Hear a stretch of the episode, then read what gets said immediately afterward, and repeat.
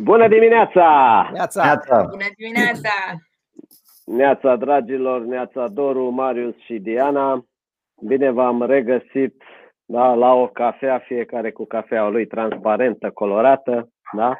Miercuri dimineața la cafeaua business mentorilor unde vorbim despre problemele pe care le au antreprenorii români, unde venim cu soluții sau explicații, uh, experiențe din businessurile noastre, încercând să vă ajutăm să treceți peste uh, hopuri.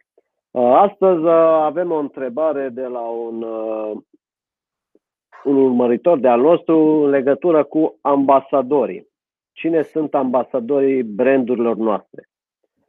Uh, și aici am să încep să vorbesc puțin uh, despre ambasadori, uh, așa cum este prezentat și în afaceri 5X. Și vorbim despre ambasadorii interni, ambasadorii clienți da? și alți ambasadori pe care îi avem și care pot să ne reprezinte brandul. După cum vedeți, în uh, afaceri 5X avem 5, uh, 5 cercuri ale creșterii. Primul începe cu brand, da, ultimul este fidelizare. Ambasadorii fac parte din această fidelizare. Uh, după cum am mai spus, uh, cu toții dorim să ajungem jos la clienți fidel, dar uităm să plecăm de la brand și e foarte important să punem la punct tot ce înseamnă brandul, astfel încât ambasadorii pe care sau clienții fidei pe care ne dorim să poată să devină ambasadori. Și ambasadori în primul rând sunt chiar uh, angajații noștri primii, da, ambasadorii interni sunt angajații noștri și pentru ca virgulă angajații noștri să ne poată recomanda, să vorbească, da? Noi în primul rând trebuie să definim foarte bine tipul nostru de brand, da? și să transmitem toate aceste lucruri în interior. Pentru că dacă doar afișăm genul valori și angajații nu simt aceste valori, ei nu vor putea să transmită mai departe. De asta, pentru a avea ambasadori, indiferent că intern, extern, clienți de care sunt, ei trebuie să uh, se bazeze pe un brand și să simtă prin experiența lor de brand, ca să zic așa, că este angajat, că este un client, poate să fie și un furnizor, da, uite cum este domnul Costi Pădureanu, Neața Costi, da, este un furnizor de-al nostru, dar dacă eu mă comport, îi plătesc facturile la timp, nu am probleme, am o relație foarte bună, el la rândul lui mă poate recomanda altor clienți sau uh, da, care merg la el să producă ceva ceea ce el nu poate să producă, fiind furnizor de materiale, dar știind că eu cumpăr, mă poate recomanda. Asta e un exemplu acum că este și Costi aici alături de noi. Uh, un alt uh, lucru important este brandul uh, în momentul în care vrei să angajezi. Da? Brandul de angajator este foarte important și atunci cine, cine poate să dea acest brand de angajator decât cei care lucrează sau au lucrat la tine. Pentru că Uh, și cei care au lucrat, poate să, chiar dacă au plecat, poate să fie foarte mulțumiți și să recomande mai departe faptul că a plecat de la tine nu înseamnă că el um, a fost nemulțumit în totalitate. Poate la un moment dat uh, s-au despărțit uh, drumurile pentru că, de exemplu, cum am avut angajați care au plecat din țară, ce puteai să-i faci? Deci nu poți să-i faci nimic, dar el la rândul lui, da? A, apoi mi-a recomandat un alt angajat. Deschideai da. o filială acolo, Da, asta am vrut să zic și eu. Deschideai da, o filială da, da, și da. Sau păi... îl făceai pe el partener în țara respectivă. Uh, da, era din producție, era greu să-l fac partener. E de producție. Dar, da. Exact, da. Și pentru aia trebuie să mai treacă niște, să aibă niște skills în plus. Dar uh, asta este foarte important și l-aș ruga pe Doru să ne povestească despre cum angajează el. Uh, și aici sunt și eu martor că am un, un angajat pe partea de marketing care teoretic a fost recrutat uh, de Doru, a fost... Fără să știe că îl recrutează pentru tine. Dar nici eu nu știam. Da, nici eu nu știam. Da, exact. Doru mi-a povestit că a făcut uh, niște interviuri care trei candidați și a zis ok, după ce te decizi, dăm și mie la interviu o persoană și cu acea persoană am continuat foarte bine și aici îi mulțumesc lui Doru, chiar a făcut foarte bine selecția. Uh, am lucrat șase luni colaborare, iar acum din martie o să fie angajat uh, full-time și o să preia departamentul nostru de marketing. Super tare, mă bucur și pentru tine și da. pentru el. Da, uh, Apropo de treaba asta cu ambasadorii, uh, dacă am zis că vorbim astăzi de ambasadorii angajați, uh, ca să ajungi să ai angajați care să fie ambasadorii firmei tale sau ai brandului tău, e ca și, ca și cu clienții. Nu ce am mai discutat noi în procesul de vânzare, nu-i propui clientului la prima întâlnire, hai să-ți fac un card de fidelitate. Că el de-abia s-a întâlnit cu tine, încă nu știu dacă o să fie fidel sau nu, sau tu dacă o să-i fii fidel lui. Și uh, când ești dita mai brandul, cumva, că ai zis că na, oamenii vin la un brand, să zicem, angajații sau viitorii angajați, deci de mai brandul cumva este deja o preselecție făcută. Adică nu, nu știu, când dă Apple anunț de angajare, deși nu cred că dă vreodată, sau Microsoft sau Coca-Cola, dar asta știu că dă anunț de angajare. Eu, de exemplu, când eram tânăr agent de vânzări, când vreau să devin tânăr agent de vânzări, toată lumea spunea, bă, ne du-te la Monte Carlo, dacă mai ține, știu că tu ai lucrat în industrie Jolt. Deci a fost visul vieții mele să fiu agent la Monte Carlo, nu mi s-a întâmplat, aia e. Am deci, vândut Monte Carlo. Nu aveți? Asta înseamnă să, pentru cine nu știe, niște țigări. Poate sunt unii mai tineri care. da. care n-au prins. Care n-au prins. Uh, deci, uh, când ești dita mai brandul, cumva atragi. Dar poți să faci uh, să-ți crești de mici, să zic, viitorii ambasadori angajați. Și dacă nu ești dita mai brandul, cum suntem noi, de exemplu, nu suntem un dita mai brandul. Și atunci am zis, mă, ce pot eu să fac ca pe cât posibil să, să depun efort mult la început, nu după aia, știi? Uh, să, să mă gândesc după aia oare ce să fac, să-l păstrez pe omul ăsta sau să-l motivez sau uh, cum era, este o statistică în sănătate care zice dacă ne-am concentrat, dacă am investit mai mult în anii de început ai vieții, am fi nevoie să cheltuim mult mai puțin după aia când ajungem să fim foarte bătrâni și de fapt 70% din bugetul din sănătate se duce pe a trata bolile bătrâneții. Pentru că dacă am face altfel investiția, să investim la început, oamenii ajungi la 70 de ani ar fi mai sănătoși și ar, ar avea mai puține costuri. E, și atunci pe raționamentul ăsta eu m-am gândit, hai să fac un proces de angajare și întâmplător sau nu a ieșit un proces de angajare în șapte pași. De ce nu știu, zic că întâmplător sau nu, pentru că șapte este cifra magică, cifra preferată a asociatei mele, care asociate, by the way, când i-am zis, uite, așa aș vrea să arate procesul nostru de recrutare, a zis, fratele meu, dar le complici de zici că suntem dita mai corporația. No, Poate că așa vrem să fim, adică cumva, încă nu suntem, dar dacă vrei să ajungi, nu? Ne tot spune Cristiano Onețiu, corporațiile au ajuns corporații pentru că fac lucrurile așa cum ar trebui, nu fac lucrurile așa cum ar trebui pentru că sunt corporații.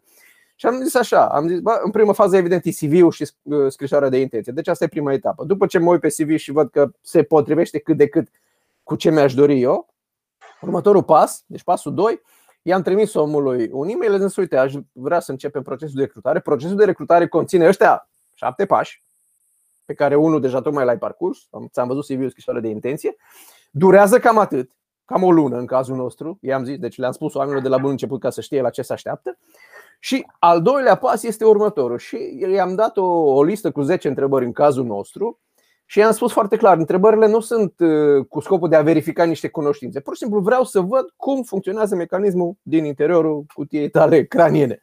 Aici sunt 10 întrebări, de, fie, poate să fie despre business, despre piață, despre fiecare pe domeniul lui. În cazul nostru a fost despre marketing, dar nu toate despre marketing. Uh-huh. Și am vrut să văd cu treaba asta, pentru că zice unul, uh, Jack Welch, uh, de la General Electric, că bă, în primul rând nu-ți dorești angajați care să n-aibă un minim nivel de inteligență, indiferent ce job. Și aici nu înseamnă să știe fizică cuantică. Dar nu vrei unul care, în povestea mea, un prieten care are firmă de construcții, zice, vine angajatul în 5 ale lunii, șeful dă și mie niște bani din salariu că mi nevasta bolnavă. Și îi dă. După aia mai vine pe să știi că mi copilul bolnav și îi mai dă și eu dat toți banii de salariu. Și când vine ziua de salariu, ăla vine și șeful, da, eu n-am primit salariu. Păi fratele meu, ți-am dat de-a lungul. Păi da, da, azi zi de salariu. Păi da, mai zi de salariu, dar eu ți-am dat deja. Și eu cum, în ziua de salariu nu primesc salariu? Ei, nu vrei angajați din ăștia. Știi? Și atunci, i-am dat, le-am dat oamenilor o scrisoare, să zic așa, o, o listă cu 10 întrebări la care să-mi răspundă cât mai elaborat, ca să văd ce e în căpșorul lor. După care etapa a treia, în cazul nostru fiind marketing, am zis că na, dacă nu faci treaba asta, cumva uh, nu te califici, am trimite un video cu două minute în care te prezinți pe tine. Ce crezi tu că este cel mai relevant pentru tine, despre tine, ca să, să mă convingi că meriți jobul ăsta? Asta era pasul 3.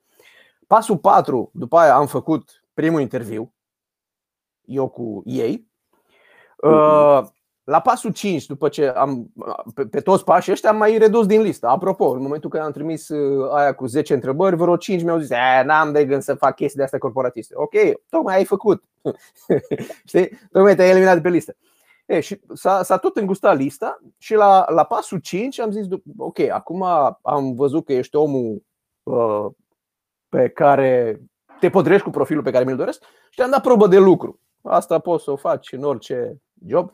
Voi știți, mai ales care aveți producție, că se spune că meserașul îl vezi că e meseraș după cum pune mâna pe sculă. Sculă înseamnă pe unealtă, hai să zicem așa. E, da, da. Așa și aici. Uite, imaginează-ți o campanie de marketing pentru ce produs vrei tu, adică alegeți tu, nu-ți dau eu, cum ai face tu dacă ai avea, n-ai avea nicio restricție.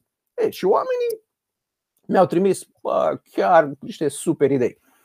Uh, pasul 6 a fost, după ce am ales lista și mai scurtă după asta, a fost un interviu cu asociata mea și după aia am vorbit noi și am zis că asta e lista scurtă de aia trei de care uh, știi și tu, Jolt.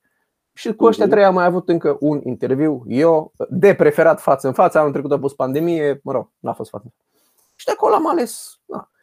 Oamenii au știut de la început că, se, că este un proces de o lună, le-am spus pașii de la început, am două fete în echipă începând din septembrie de care eu sunt foarte mulțumit, aparent și ele sunt mulțumite de ce se întâmplă la jobul lor.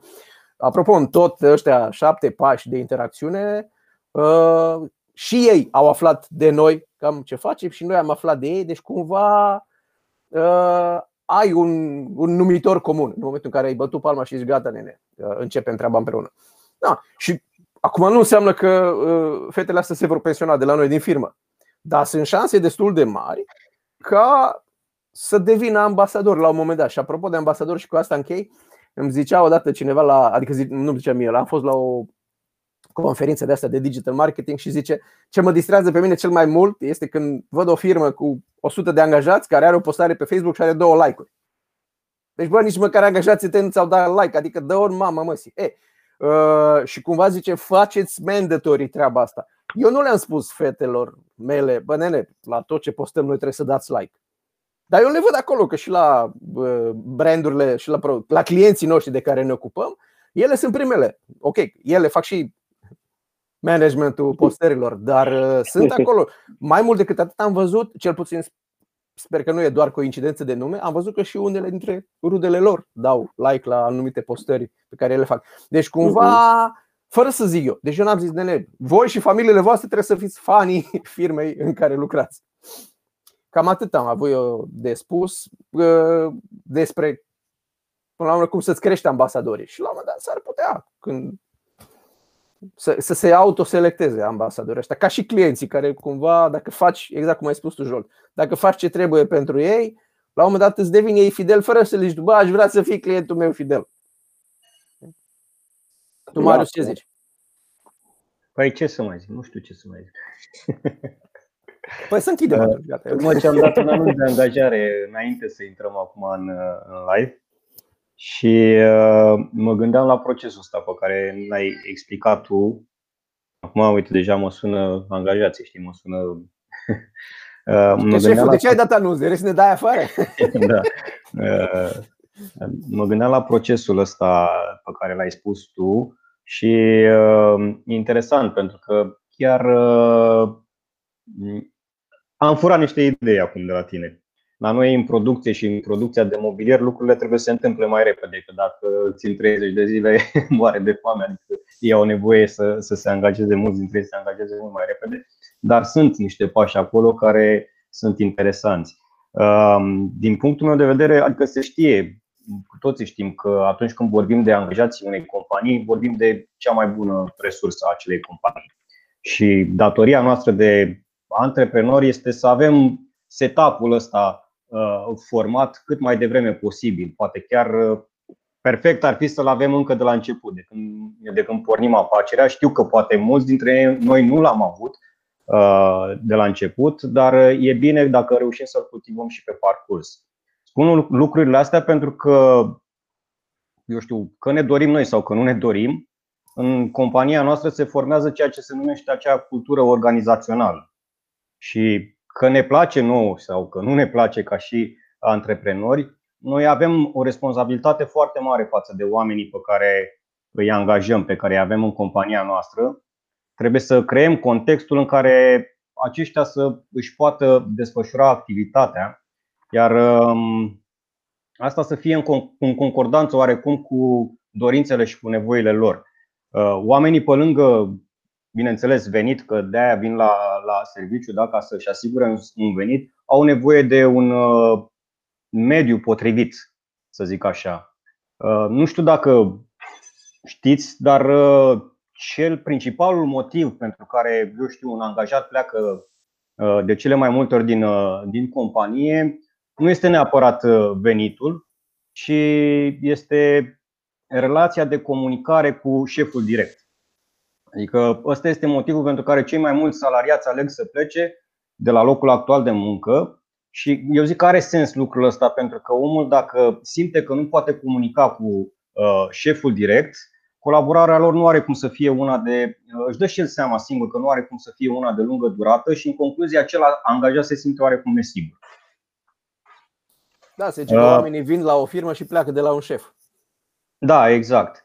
Uh, bineînțeles că după aceea pot veni, pot veni și celelalte motive de gen uh, venit, eu știu, prea mic sau program, dar ideea este că în momentul în care se angajează acolo, acceptă, să zicem, salariul pe care îl propui, da, știe programul pe care îl propui și așa mai departe, dar uh, el nu are de unde să știe încă de la început cum se va înțelege cu persoana cu care va interacționa pe ierarhie Uh, imediat mai sus decât, uh, decât el. Și uh, lucrul ăsta îl vede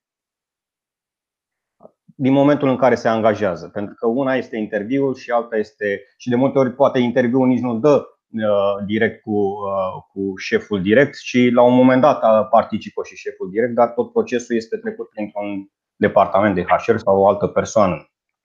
Eu, într-adevăr, foarte mult timp, na, în companie la mine mă, angaj, mă, mă ocupam eu de angajări Adică eu țineam toate interviurile până la un moment dat când, mă rog, am uh, crescut mai mult și mi-am dat seama că pentru zona de producție e bine ca interviul să-l țină șeful de producție. Pentru că el urma să uh, interacționeze direct cu persoana respectivă și mi-am dat seama că degeaba, să zic așa, îl încânt eu în interviu și se gândește că, uite, e un om cu care aș putea să stau de vorbă și nu știu ce, de, uh, și după aceea se duce, se întâlnește cu șef. Nu că așa lucrurile se întâmplă, dar s-ar putea întâlni cu un șef de producție care să nu-l înțeleagă, să zic așa. Și uh, după o săptămână de zile te trezești că îți pleacă. Este important, cum spuneai și tu, uh, Doru, procesul de recrutare. Și bineînțeles știm că ăsta, până la urmă, chiar dacă avem oameni responsabili de lucrul ăsta la noi în companie, responsabilitatea generală este a noastră, a antreprenorului ca și strategie. Um, dacă noi pe termen lung angajăm oameni care nu se încadrează din punct de vedere al valorilor pe care noi le avem în companie, eu zic că la un moment dat uh, chestia asta duce la un dezechilibru în, uh, în compania respectivă. Noi trebuie să avem grijă prin procesul de recrutare și prin urmărirea oamenilor pe care îi avem în companie tot timpul ca Uh, cum îi spuneți, procentul uh, oamenilor care se încadrează acestor valori, să zic așa, este unul cât mai mare. Pentru că na, se creează oarecum efectul acela în care cei care uh, sunt mai mulți uh, oarecum conduc uh, uh, ce se întâmplă acolo uh, în, în unitate. Um, eu am citit la un moment dat o chestie și mi-a plăcut foarte mult în sensul că um, se zice că o echipă nu este neapărat formată dintr-un grup uh, de oameni care lucrează împreună, ci o echipă se formează dintr-un grup de oameni care au încredere unii în ceilalți.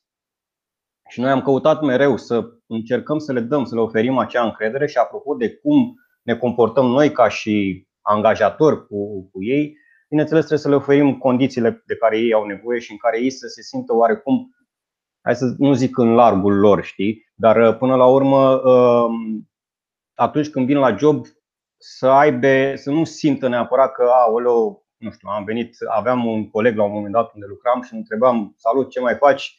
Am venit la scârbici. Da, am mai auzit și eu acest da, termen. Deci, uh, sau mai, mai mult, altă dată zicea, ce să fac, era mai în vârstă, eu eram mai tânăr, ce să fac, nene, uite, sunt la amărăciune.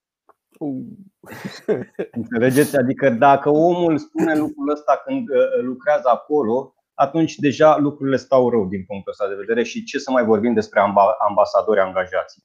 Deci nici nu poate fi vorba de lucrul ăsta. Până la urmă, eu zic că noi suntem responsabili și exact cum ai spus și tu, uh, doar procesul de recrutare este foarte, foarte important. După aceea, bineînțeles, așa cum spuneați voi, modul în care noi le oferim încredere, pentru că pentru ei contează foarte mult să vadă că uh, au respect, că au încredere, că îi respectăm prin acțiunile pe care noi le întreprindem acolo împreună cu ei, adică programul să fie respectat, pentru că și ei au familii, și ei au copii, și ei trebuie să meargă acasă. Eu știu, în timpul programului, să, eu în producție, de exemplu, am abordat o chestie, am uh, trei pauze de, de recreere, le spun eu. Programul este de la 8 la 17, dar între 8 și 17 avem o oră jumate pauze.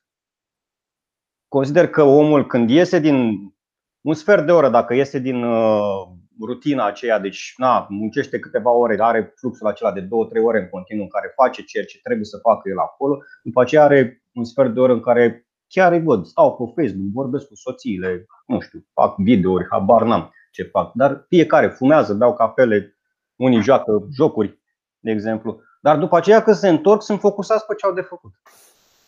Ceea ce consider că la început când uh, vorbeam cu colegul meu, uh, asociatul meu Cătălin, și el zicea, păi, băi, dar o oră jumate e mult. Stai un pic, hai să o luăm așa să vedem. Și până la urmă eu consider că ăsta a creat un avantaj la noi, în sensul că și la angajare și oamenii, oamenii noi care vin sunt surprinși. Păi, eu, păi cum așa? Nici lor nu le vine să creadă. Înțelegeți? Ca ai avut din aia care să zică, da, auzi, eu vreau fără pauză, dar să termin la trei jumate? Au fost și situații, dar uh, nu i-am angajat. Adică e simplu. Nu, nu, nu se pune problema. Deci, până la urmă, responsabilitatea o luăm, trebuie să o luăm asupra noastră.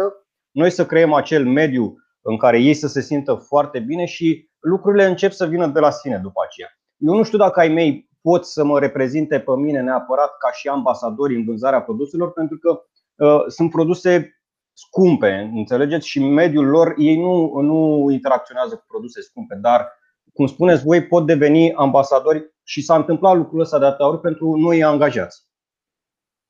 În sensul că au fost persoane care ne spuneau, a, sunteți mari, Exmo, păi da, știu, am auzit, e bine la voi, voi sunteți mari. ok, mulțumesc, când vii la interviu. deci lucrurile astea se pot întâmpla cu condiția ca noi să avem mentalitatea potrivită uh, vis-a-vis de această resursă care spuneam este cea mai importantă până la urmă în companie. Da, apropo de treaba cu scârbiciu, la un moment dat ieri lucram într-o corporație și conduceam o echipă de vreo 8 oameni, 9, nu mai știu. Și am plecat de pe poziția respectivă, m-am mutat uh, în București și urma să avansăm pe cineva din fosta mea echipă să ocupe poziția pe care eu o eliberasem. În echipa respectivă exista mai mulți membri de mai multe profile, unul dintre ei fiind într-adevăr uh, sufletul echipei, să zic așa, glume, relaționatorul perfect. Mă, da, când era vorba de chestii de astea mai uh, gen scârbici, era cel mai. Uh, a, știi? Și omul vine la interviu să ocupe poziția, să-i conducă pe el alți care rămăseseră acolo. Și exact asta e la interviu. Zic, auzi, dar ce crezi că o să spună colegii tăi? Că ei te știu acum, ați fost, ești membru din echipa asta de atâția ani de zile. Și când tu o să vii și o să zici, fraților, hai, acum, trecem prutul, ocupăm alea. Nu o să zic că auzi, dar până mai ieri parcă... Mai... Bine mă, da, glumeam. Trecem prutul într-o barcă fără vâzlă, știi? Da, da, da. Trecem prutul, dar pe sub apă, știi? Diana, zine și tu ceva. Te-am lăsat la urmă, Diana, ca să da. pui cireașa pe tort. Da, mulțumesc.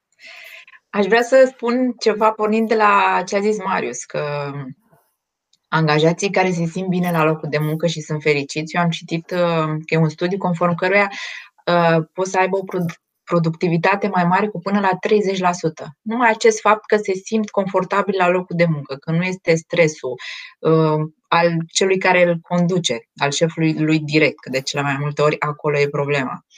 Chiar de curând, uh, o prietenă mi-a trimis un CV, o tipă foarte faină, care lucra de mult timp în compania respectivă. Motivul pentru care pleacă este că i s-a schimbat șeful și că nu se înțelege deloc după, cu el. Asta s-a întâmplat după trei zile. Deci, instant se iau deciziile, nu contează acei ani în spate.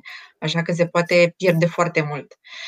Și uh, ce am remarcat eu că angajații cumva sunt interfața businessului nostru, fie că lucrează direct în vânzare, cum aveam eu, sau inclusiv cei din spate. Dar um, clienții interacționează mult mai bine și se asociază mult mai bine, nu știu, cu personalitatea lor, cu gesturile lor, decât cu un logo, cu logo-ul filmului. Dacă omul ăla se simte bine și spune asta și după aceea mai și povestește cu drag despre produse, deja se face conexiunea. Exemplul meu de la uh, restaurant, uh, aveam o doamnă care se ocupa de vânzare, doamna Elena, care era extraordinar de empatică și atentă la ce spuneau clienții. Erau clienți care nu vreau să vorbească decât cu dânsa. Aveam impresia că, o serveau mai, că îi servea mai bine și că le recomanda ce e mai bine, potrivit pentru ei. Această conexiune care o crea ea foarte bine cu clientul. Și uh, ce am mai văzut că noi, tot, uh, episoadele trecute, am vorbit foarte mult despre marketing și marketing cumva promovează ce definește brandul. Noi am vorbit de brand, că avem promisiunea de brand. E acea promisiune care nu o găsești ca și logo, dar e promisiunea care o știe, ar trebui să o știe orice om din companie, de la cel de la intrare până la manager. Și cumva, în momentul când uh, am transformat, nu știu, restaurantul, din faptul că noi pregăteam mâncare Misiunea noastră era să hrănim și să asigurăm uh, energia și nu știu, bun, buna stare a omului pentru uh, ziua respectivă, faptul că mânca un prânz sănătos la noi, uh, s-a schimbat un pic optica. Adică am zis, noi dăm de mâncare la 300 de oameni în fiecare zi, pentru că noi le gătim corect și uh, respectăm ceea ce spunem, oamenii ăia sunt mult mai productivi, se duc acasă la familia lor, au energie să mai stea de vorbă cu ei și să se joace cu copiii după 8 ore. Și în momentul când ei au zis, da, da, noi facem asta, noi participăm la asta, deci cumva implicați în această promisiune și nu știu, că ei oricum sunt implicați, să fie conștienți că participă și că au niște rezultate și în special cele pozitive, că nu știu dacă vouă vi se întâmplă, dar mai uităm să, uh, nu știu cum să zic, să felicităm și chiar dacă sunt lucruri obișnuite care e normal să se întâmple să gătească mâncarea gustoasă, dar e bine din când în când, mai foarte bine, felicitări și hai să ținem tot așa. Și ce mi-a mai plăcut foarte mult, că cei care sunt mândri și uh, de unde lucrează, și tot la mine am remarcat acest lucru, um, duc și vorba mai departe. Și ce am încercat eu să le ofer niște instrumente să le ajut. Că a fost un voucher cu un desert gratuit, care eu oricum îl dădeam la clienți. Dar a zis, hai să le dau și lor, pentru că cumva simțeau că fac un, un beneficiu sau fac un plus și pentru prietenul lor sau, nu știu, o să fie rudă, dar uh, și ei că, uh, cresc vânzarea. Adică am avut destul de mulți angajați care și-au adus rudele să-și facă evenimentele la noi. Și nu neapărat din considerentul că au un discount în plus. Pur și simplu că era tipul de eveniment care nu-l aduceai dacă știai că îi duc mâncarea stricată sau, mă rog, nu, nu există așa, dar nu e la nivelul la care își dorea. Și în momentul când au cumva participat, s-au schimbat un pic uh, lucrurile. Și la fel uh, e vorba și de angajare. Dacă venea cineva și zicea, e greu, ne ține mult, nu ne dă salariile, ar fi plecat a doua zi. Da. Asta, asta mi-amintește și e, e un barometru destul de simplu când eram în uh, corporație, noi eram la un moment dat, cred că vreo 400 de angajați în România, nu mai știu. Și aveam întâlniri cam de două sau de trei ori pe an cu toată firma. Și când era o întâlnire de asta în care era toată lumea în aceeași sală, directorul general invariabil făcea treaba asta, dar fără să știi când și cu cine, se plimba prin sală, când era speech-ul lui, să zicem, și lua pe cineva la întâmplare și zice, auzi frățioare, dacă te întreabă bunica ta la ce firmă lucrezi, tu ce îi zici? Și acolo vezi foarte clar când omul îți spune, exact cum ai zis tu, Diana, bă, eu lucrez la o firmă care dă de mâncare la 300 de oameni. Știi? Versus, a, lucrez la un restaurant, a, lucrez la un bistro, la o fabrică de mobilă, la o agenție de marketing. Știi? Și da, exact cum spune Marius, este responsabilitatea noastră să, să punem povestea în uh, mintea omului. Bă, nene, noi echipăm trei bucătării în fiecare zi. Apropo de Marius. Noi, nu știu ce, îi facem pe aia. Sunt 500 de restaurante sau ce, care sunt mai vizibile, sunt nu știu câte sute de rafturi în țara asta pe care noi am pus tablete și oamenii aia vând mai mult. Deci lucruri de genul ăsta și asta Apropo de textul postării pe care l-am pus cu Harvey McKay, uh, ăsta are o firmă de plicuri, nici nu știu dacă mai există. Dar îți dai seama, în era digitală, omul face plicuri. Și avea 400 ceva de angajați și el chiar a zis, bă, nene, treaba asta. Deci el, el uh, avea poză, la un moment dat am văzut într-un articol de-a lui, poză de la el din birou, unde scrie mare această discuție, era mesaj pentru interlocutor. Această discuție nu va fi întreruptă decât dacă sună un client.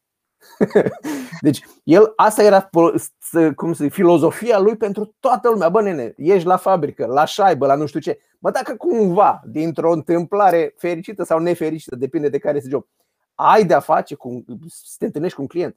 Bă, deci ăla trebuie să știe că tu lucrezi la firma. În niciun caz, eu am pățit situația asta că o dita mai rețeaua de sănătate din România, una dintre cele trei mari, angaja recepționiste. Și l-am întrebat la întâmplare pe unul din top management. Bă, dar tu nu te bagi în treaba asta. Bine, măi, recepționist. Serios. Să mor tu. Dar ce vede omul prima dată mâncați aș gura ta când intră? Cum adică tu, dacă ești în top management, nu vrei să vezi ce față întâlnește omul la când intră prima dată la voi în clinică sau o policlinică sau în spital? Exact. No. Mai zici tu, Jol, ceva? Că am, vreau eu, mai vreau eu ceva da, să zic. Da. Ehm, mi-a plăcut ceva foarte mult când am auzit, cred că acum vreo patru ani și am și preluat și am văzut efectul, nu știu, cred că după câteva luni, dar ehm, am văzut și cum s-a mai întâmplat. Și este vorba de verificarea stării angajaților. Poate nu poți tu ca manager să o faci, dar cel care coordonează acea zonă. Și asta spunea cineva că prima jumătate de oră a programului este dedicat verificării stării angajatului, că toată lumea este în starea potrivită și dacă poate să facă ceva să ajute. Și acea simplă întrebare, ce faceți, totul este în regulă, aveți nevoie de ceva. Cumva așa am începeam eu turul dimineața când ajungeam în restaurant. Și um, i-am văzut uh, efectul când nu s-a mai întâmplat și mai ales după ce am făcut exit la restaurant, mai treceam, că era normal, era echipa pe care o construisem și întreba, ce faceți? Da, dar nu mai întreabă nimeni ce facem. Păi și e vreo problemă? Nu, dar nu ne mai întreabă nimeni cum suntem, ce Păi suntem ok, numai că nu ne întreabă nimeni. Da. și zic, vă ajută? Da, zice, pentru că simțim un pic că, ne, că le pasă de ce se întâmplă aici și că văd ce se dar asta zic, în acțiunile lor nu era niciun fel de problemă, le, asigurau tot ce, le asigură tot ce aveau nevoie, materie primă, condiții, funcționau utilajele, dar um, asigurarea că angajatul este într-o stare bună și forma aceea să se simtă bine pentru a avea o productivitate cât mai mare. Și mi-a plăcut foarte mult, am preluat-o și uh, o recomand celor care sau să o implementeze șefii de secție, cum e la mare, să vadă ce, Asta era întrebarea mea, știi? Că ce facem în situația în care. Și eu am făcut mult timp ce ai zis tu. Uh, dar eram 10, eram 12, acum suntem 25, nu mai am cum să fac lucrul ăsta. Că nu da, poate ar putea cineva să preia. Da, dar este foarte greu, pentru că e adevărat, asta este apropo de responsabilitate. Noi, în momentul în care punem și apropo de ce spuneai tu, cu, uh, mi-a venit un șef nou și în trei zile am plecat. E, în momentul în care angajăm oameni în poziții de conducere, păi noi atunci trebuie să, să, să gândim din start lucrul ăsta că omul ăla trebuie să se înțeleagă cum că 5, 10, 15, să fie potrivit în echipa respectivă, pentru că poate omul este bun, uh, tehnic vorbind, sau nu știu, are calitățile necesare, dar dacă nu are calitățile de manager și nu se poate impune în fața oamenilor prin uh, uh, personalitatea lui, și prin respect uh, față de oamenii cu care lucrează acolo, adică trebuie să fie o persoană empatică de la început. Da? Chiar dacă mentalitatea asta în care, nu știu, eu sunt șef și ei sunt angajați, ei trebuie să facă ce spun eu și asta a picat de mult. A picat de mult și ea nu trebuie să mai existe la niciun nivel. Și, din păcate, noi în România încă ne mai luptăm cu asta. E adevărat că față de acum 10 ani de zile stăm mult mai bine, dar trebuie să scăpăm de meteahna asta. Pentru că în momentul în care uh, intrăm acolo, noi suntem acolo ca și poziții de conducere pentru ei. Da, sunt, uh, sunt lucruri mărunte pe care le poți face. Exact. Uite, asta iar mi-amintește de fostul meu șef din corporație. Băi, deci el doar dacă avea mega întâlnirea cu, nu știu, ministrul sănătății, că noi eram în farma, sau cu nu știu cine, numai atunci era ușa biroului lui închisă. Deci știi că în, în limbajul corporatist se tot spune that corner office, birou de pe colț. Da, mă, era cel mai tare birou. Dar la biroul ăla era tot timpul deschisă ușa. Și uh, o, o, era un mesaj clar pe care ți-l transmitea. Dincolo că era deschisă ușa, când trecea cineva pe hol, el se uita. Și dacă era cineva care nu are ce să caute pe holul ăla sau vine rar, în invariabil ieșea din birou, doar dacă vorbea la telefon sau ceva. Salut, ce mai faci? Care e treaba? Nu știu ce. Deci Bine că ăia care erau cu pitici pe... că nu trebuie să cauți pe aici. Exact. Ăia care erau cu pitici pe creier ziceau, frate, securitate. Nu, nu, exact, da, da, te da. întreba de sănătate, știi? Uh, și asta mi-am amintește iară de un exemplu recent pe care mi l-a povestit cineva, apropo de pandemie.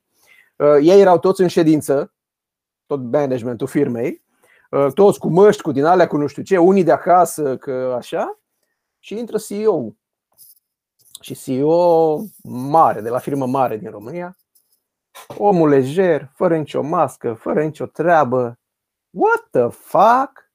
Adică și businessul din sănătate. Deci, ce mesaj transmis tu, fratele meu, aici? Adică eu sunt tăticul. Pentru mine nu se aplică măști. Păi poate a avut COVID, mă.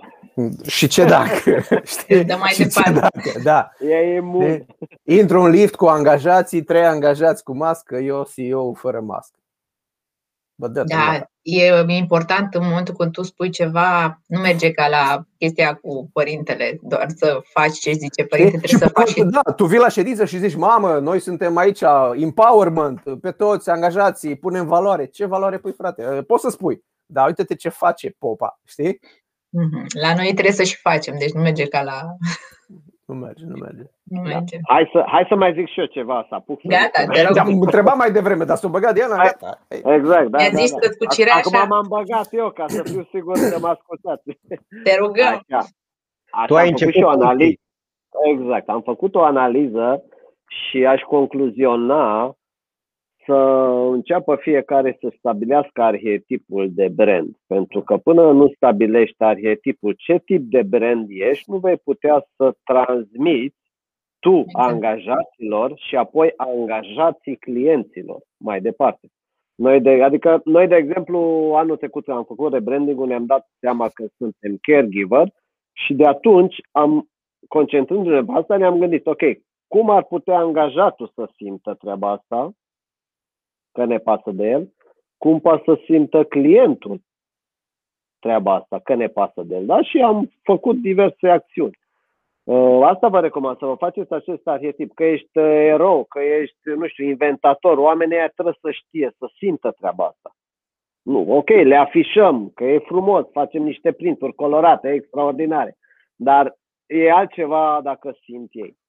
Uh, al doilea lucru referitor la Marius. Eu, de când e cu pandemia, vin la birou foarte rar. Da?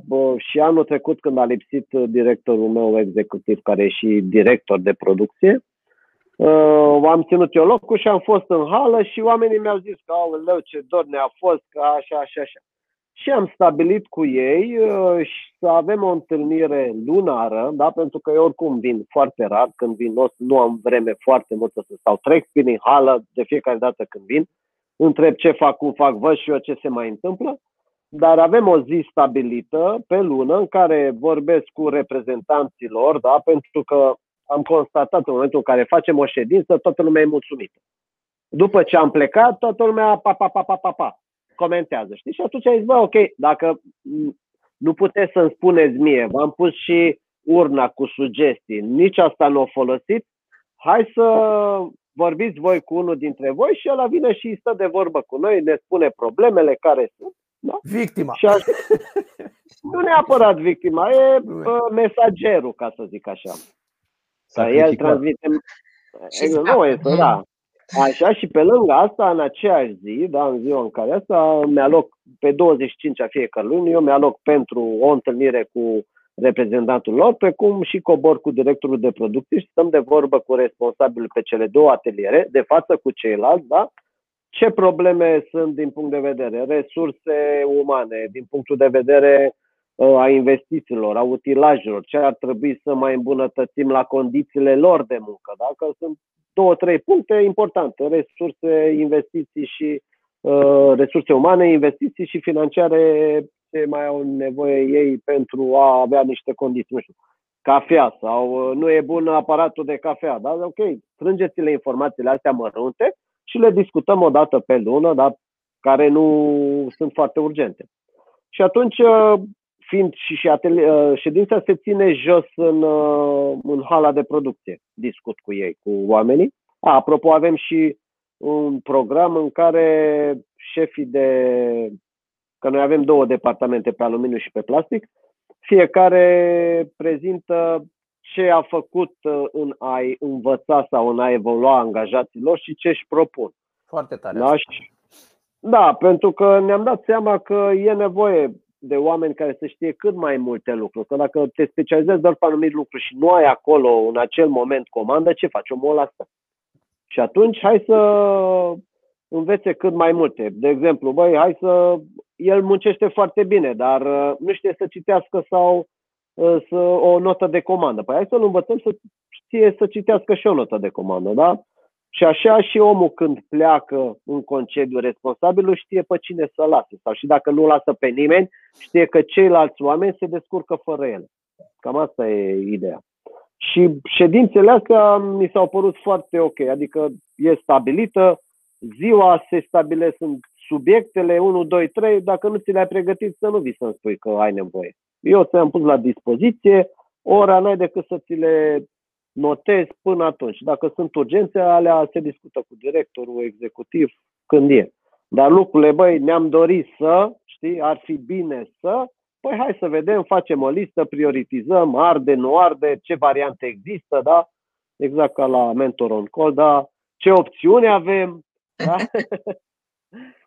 și uh, astfel ne-am dat seama de foarte multe lucruri. Ce, ce merge, ce nu merge, unde au ei o problemă de comunicare, de exemplu. Da, uite, de exemplu, uh, obiectiv are directorul de uh, directorul executiv și directorul de producție, care liderii din hală să participe în primul trimestru, să le găsim un curs de comunicare, pentru că știți cu toții că noi luăm oamenii, creștem din hală și dorim să comunice bine cu subalternii, dar oamenii aceia nu au avut, uh, nu au acest skill și e, e greu, că nici noi nu am avut. Noi am mai practicat, am mai citit, dar ei la nivelul lor au nevoie de ajutorul nostru. Degeaba noi ne dorim și le zicem, băi, nu te comporta așa sau așa, dar noi trebuie să le oferim niște resurse. Și acum le căutăm niște cursuri de comunicare în care să învețe cum să comunice cu oamenii, ce să comunice, pe ce tonalitate, că și aici e un lucru important în, uh, în producție, zic. Vreau aici eu m-am ref... Cum? Vreau și eu, când le găsești. A, cursul? Uh-huh. A, pot să-ți dau că am avut o recomandare de la cineva când am avut uh, meeting-ul trimestrial și cu liderii și chiar ne-a recomandat cineva cu limbajul. E, e interesant, m-am uitat și eu. N-au să Rezolvă atât de multe o comunicare corectă. Fantastic. Exact. Și da. previi mai degrabă decât să rezolvi multe lucruri. Da, da, da, da, da. Păi de multe ori nemulțumirile sau uh, să zic așa, conflictele apar uh, din uh, stilul în care se comunică un lucru. Fă aia, du-te acolo, adică comenzile astea care la un moment dat zice, bă, dar nu mai zi tu mie ce, ce te răstești, da. Fac, exact, da, apar problemele astea. Același lucru poți să zici altfel, băi, mă poți ajuta, te rog, fă aia sau uite care e situația. Ce putem să facem? Și atunci e altfel decât uh, acela, hai, hai, hai, hai, hai, hai, hai. Da. Asta am vrut Aia, să zic Avem o problemă.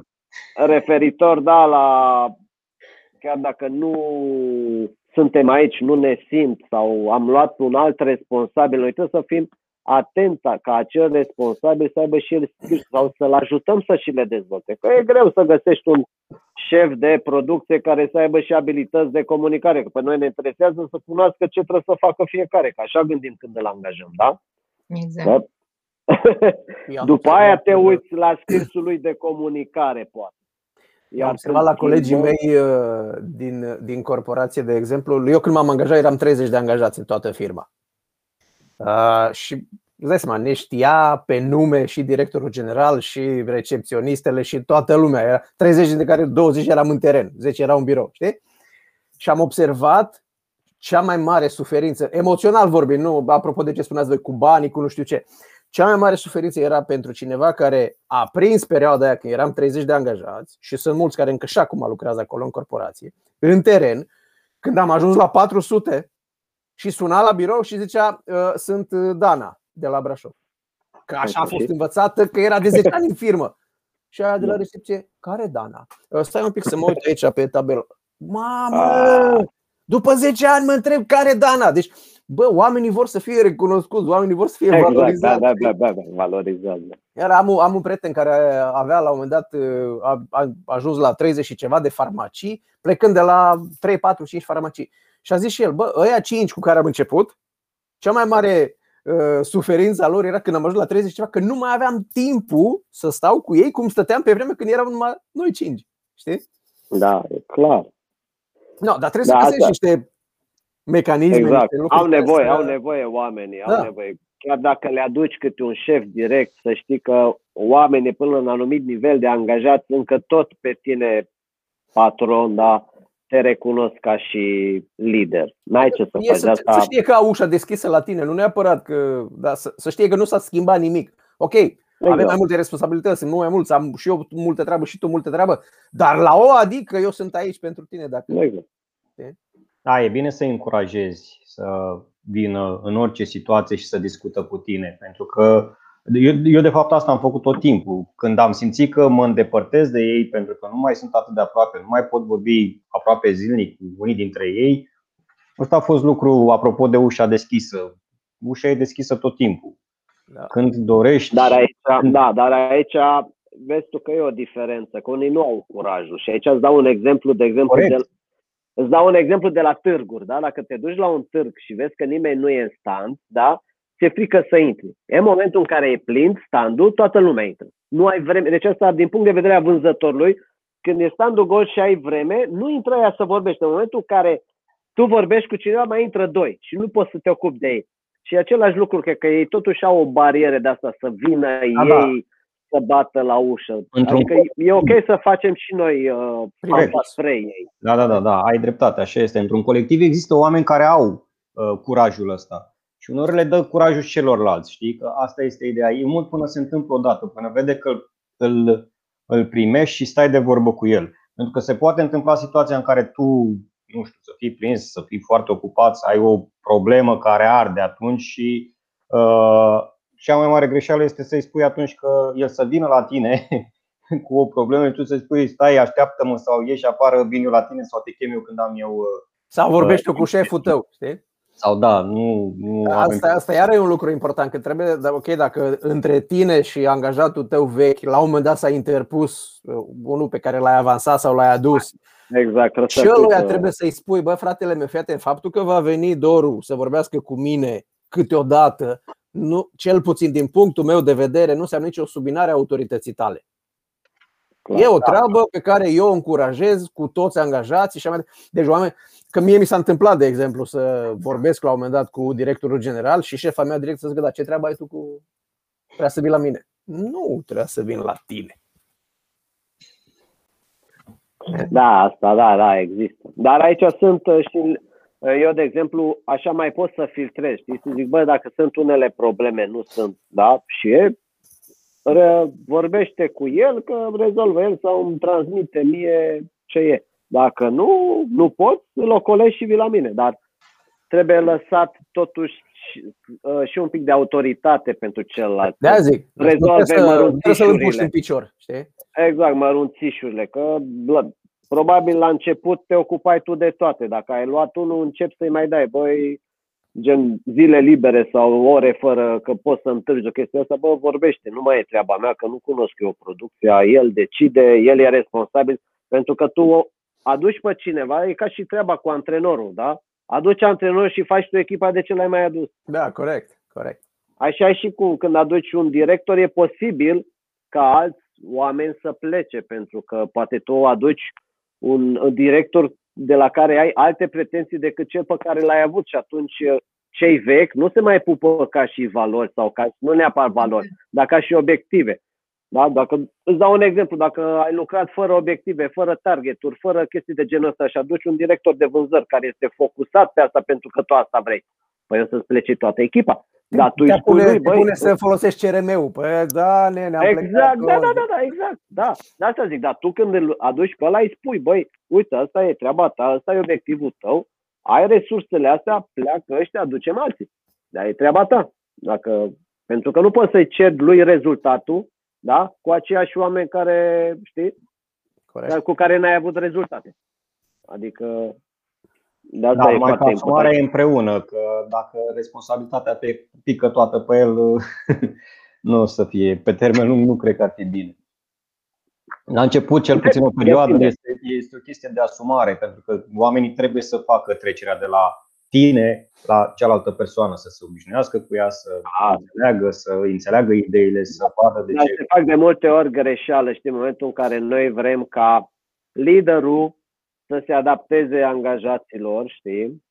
Cu toate că tu aduci pe cineva Pentru cu alte niște- dorințe. Exact, Corect. pentru next level și atunci e greu pentru că el nu poate să coboare și trebuie să ridice echipa și să, să adapteze echipa față de că de-aia aduci pe cineva, da? Pentru că aduci pe cineva la un moment, pentru că tu crești, mai ai vreme și vrei să treci la următorul nivel. Da. Și da, apropo că ai dat exemplu cu, cu sportul, mi-am amintit, uh, cred că Olăroiu s-a întâmplat la un moment dat, a venit antrenor la Steaua de la FC Național sau unde era el. Și zice, bă, pentru mine a fost așa o mega revoluție de mentalitate, pentru că acolo trebuia să mă conving, să, să mă lupt să-i conving pe aia că hai bă să tragem la titlu, hai să tragem la titlu. că putem." Deci aici n-am avut problema asta, că sunt la Steaua. Adică să lupt pentru titlu e ceva obișnuit, știi? Exact. Deci a- e, e importantă treaba asta cu, cu uh, obiectivele și cu în ce direcție mergem. Și la un moment dat, uh, dacă e diferența Da, prea lucrurile mare se între schimbă antrenor- exact de la început, din procesul de angajare, pentru că tu în momentul în care începi să angajezi oameni, odată ce compania crește și tu îți schimbi uh, oarecum uh, obiectivele, atunci setezi de la început lucrurile astea, pentru că uh, din oameni noi, e ine- inevitabil, orice companie care se Da. află în dezvoltare uh, trebuie să angajeze. Și atunci crește nivelul oamenilor pe care uh, îi angajează, da? recrutează Pretențiile, astfel de sigur. oameni și uh, lucrurile încep să se, să se întâmple. Ce fac oamenii ăștia noi care vin? Ei intră într-un uh, proces care uh, e în uh, continuă dezvoltare, pe când ceilalți trebuie să se adap- adapteze la procesul ăsta, acesta și să țină pasul cu el până la urmă. Unii, normal că Da. nu vor reuși și se întâmplă lucrul ăsta, e apropo de Da. ce ziceai tu, jos. Nu vor reuși și se va întâmpla lucrul ăsta. E e adevărat că noi trebuie să ne asumăm lucrurile astea, să știm că ăsta este procesul normal de dezvoltare și atunci când aducem un șef de echipă, un director, un și îi setăm obiectivele, noi deja oare- oarecum am urcat niște trepte și cu ceilalți până la nivelul ăla. Nu se poate. Adică eu, de exemplu, acum, dacă eu aș aduce un executiv mâine și l-aș pune acolo și le-aș spune, pa, băieți, am plecat, ne mai Au plecat vedem și o ei. lună, Aici Pentru că nu plecat se și ei. poate. Da, da, nu da. are da, cum, nu. lucrurile nu au cum să Nu. funcționeze așa sub nicio formă. Da? Deci ăsta este Dacă un toată echipa. care trebuie să se întâmple pe o perioadă destul de lungă. Și ca să am văzut chestia asta în producție, adică ușor, ușor am ajuns la nivelul în care, exact ce spuneai tu, chiar dacă e ușa deschis la mine, nu mai vin toate problemele din producție la mine. Merg către responsabilul, către șeful de producție și o dată pe săptămână avem o discuție vis-a-vis de chestiile pe care împreună trebuie să le decidem vis-a-vis de ce se întâmplă acolo. Dar știi că se zice că una dintre cele mai importante chei și care nu poate fi pusă într-o procedură de care trebuie să, să te folosești în procesul de recrutare este să-ți dai seama dacă omul ăla pe care urmează să-l angajezi pentru jobul pe care îl vizezi e maximul ce poate face. Că dacă ăla e maximul pe care el îl poate face, ar fi bine să nu-l angajezi. Că firma ta va evolua. Deci tu iei astăzi un sudor care știe să facă aia. Problema ta, cea mai mare, zice el, ca în procesul de recrutare, este să-ți dai seama, bă, oare ăsta numai atâta poate să facă? Ar putea la un moment dat, ce spuneai tu, Jord, oare am șanse ca pe ăsta la un moment dat să pot să-l învăț și altceva? Că dacă îmi dau seama în procesul de recrutare că nu, poate ar fi bine să nu-l iau, că la, nu știi când, când, când îi se va cere mai mult, ăla nu va face față. Știi? E ca un soft, știi cum e? Orice soft la un moment dat Crap. nu mai poate să treacă la next level. Nu, dar nu mai trece la next level. Da, da. Dacă noi acum suntem în situația în care am dezvoltat RP-ul acum, nu știu, 10 ani, 11 ani, da? și acum cu digitalizarea ne-am dat seama că trebuie rescris într-un alt program, astfel încât să fie pe module, nu mai știu cum mi-a explicat uh, colegul nostru pe IT. Pentru că în momentul de față, dacă vrem să facem o schimbare într-un loc, uh, s-ar putea să dea 10 erori în alte locuri. Da? Așa a fost gândit la început, dar cu 10 ani nu ne-am da. fi gândit că o să ajungem aici la, cu nevoile, cu statistici, cu informații. Adică noi am plecat în ideea de uh, hai să nu mai avem ofertele în Excel și evidențele în Excel, hai să avem tot un PDF frumos, organizat, da? și ne-am plecat de la ofertare și am ajuns producție, gestiune, HR, facturare, proforme, 11.000 de lucruri, statistici, client, pe clienți, pe produse, pe furnizori, pe toate astea, aprovizionare. Și acum nu mai e, umblă, că și-a dat seama că a făcut, am cerut niște modificări la vânzări și a dat eroare în statistici, în altă parte, și la produse și e, da. De asta zic că și softul, și oamenii poate să meargă capacitatea, fie că, exact, până la un moment. Până la un punct. Dar, și e, dar e normal și trebuie să înțeleagă și ei și noi ca și angajatori. Dar asta să vorbim, ok. Am, am și oameni în hală care, da, au lucrat 20 de ani, acum nu o să-l trimit, că deja e la vârstă aproape de pensionare. Eu înțeleg că, din punct de vedere fizic, eu nu mai pot să-l cred. Randamentul lui de acum încolo scade. Și atunci e un om pe care ne-a ajutat, îl menținem acolo, de la o anumită vârstă nu mai poți. Că dacă îl scoți afară pe piață, rămâne șomer toată viața, că nu mai e. E la o vârstă la care e foarte greu să... Nu, dar trebuie să găsești locul potrivit. Asta trebuie să faci. Da. Găsești locul potrivit în companie la momentul respectiv, pentru că cu siguranță el își poate aduce aportul în continuare. Asta iar da, e responsabilitatea da, da, da. ta, știi? Să, să, să știi să pui omul în locul potrivit. Că după aia dacă, iar vezi, nu știu, bă, îl avansezi pe ăla că e vechi, că are rezultate, că nu știu ce și da, e da, momentul. Bă, stai un pic, că poate nu-l pui unde trebuie. Și după aia îl dai afară. Exact, exact. Îl avansezi până și atinge nivelul maxim de incompetență și atunci exact. o să sughită fostul meu șef, dar iar mi-amintesc de el că în momentul în care am, s-a, s-a deschis o poziție și care era pe linii, noi aveam trei linii de business în corporația în care eu am lucrat până acum 10 ani aproape. Și pe linia mea de business s-a deschis o poziție de manager național în București. Și eu am aplicat. Au mai fost încă patru candidați care nu erau de pe linia noastră de business. Și eu eram evident că eu am să iau jobul. Și în discuția cu el, care n-a fost la interviu, pur și simplu eram la pre-interviu, uh, la un moment dat la o ședință, la o pahar de vorbă, mă întreabă, nu, ai emoții? Și zic, nu am nicio emoție, că el alți patru nu au nicio experiență pe business-ul ăsta. Și el mi-a zis, și foarte bine a făcut, el mi-a zis, da, eu nu caut un manager de vânzări pe cardio. Eu caut manager de vânzări, punct. Zis, What the fuck? Știi? Deci cu gândirea de angajat mic, exact. care eram acum 15 ani se întâmpla asta, eu am zis, bă, nene, păi, dar ea n-au experiență pe zona asta. Evident că pe mine o să mă ia. Nu, tată. Deci eu caut un om, nu pentru că tu ai știut să faci până aici, punctul ăsta. Eu, pentru că îmi doresc ca peste 5 ani tu să mai poți face jobul pe care te angajezi azi, dar la provocările care vor fi peste 5 ani. Nu de astăzi. Da. Să-i dea Dumnezeu sănătate acolo unde s-a aflat. Hai că la 11 am o ședință, eu trebuie să închid. Haide mă, dar nu e 11 ora Budapestei. Ba da, ora Budapeste, da. e altă ședință. Bine, bine. Mersi Hai, frumos, bine. dragilor. Ca de obicei, la, la sfârșit îi încurajăm pe oamenii care ne-au văzut uh, să ne mai scrie una alta până săptămâna viitoare. Și Dacă ne-au nu- plăcut. Și ne-au plăcut, bineînțeles. Și dacă nu ne-au plăcut, să scrie. Bă, nene, nu, nu mi-a plăcut că ați spus nu știu ce. Lasă că avem noi act de cojocușelor care nu ne plac. Adică Da, mulțumim. Așteptăm comentariile voastre. Până atunci, ceau, ceau. Pe miercurea viitoare. Frumos. Salutare. O zi frumoasă! Miercurea viitoare. Pa, pa. Pa, pa. Pa, pa, pa, pa.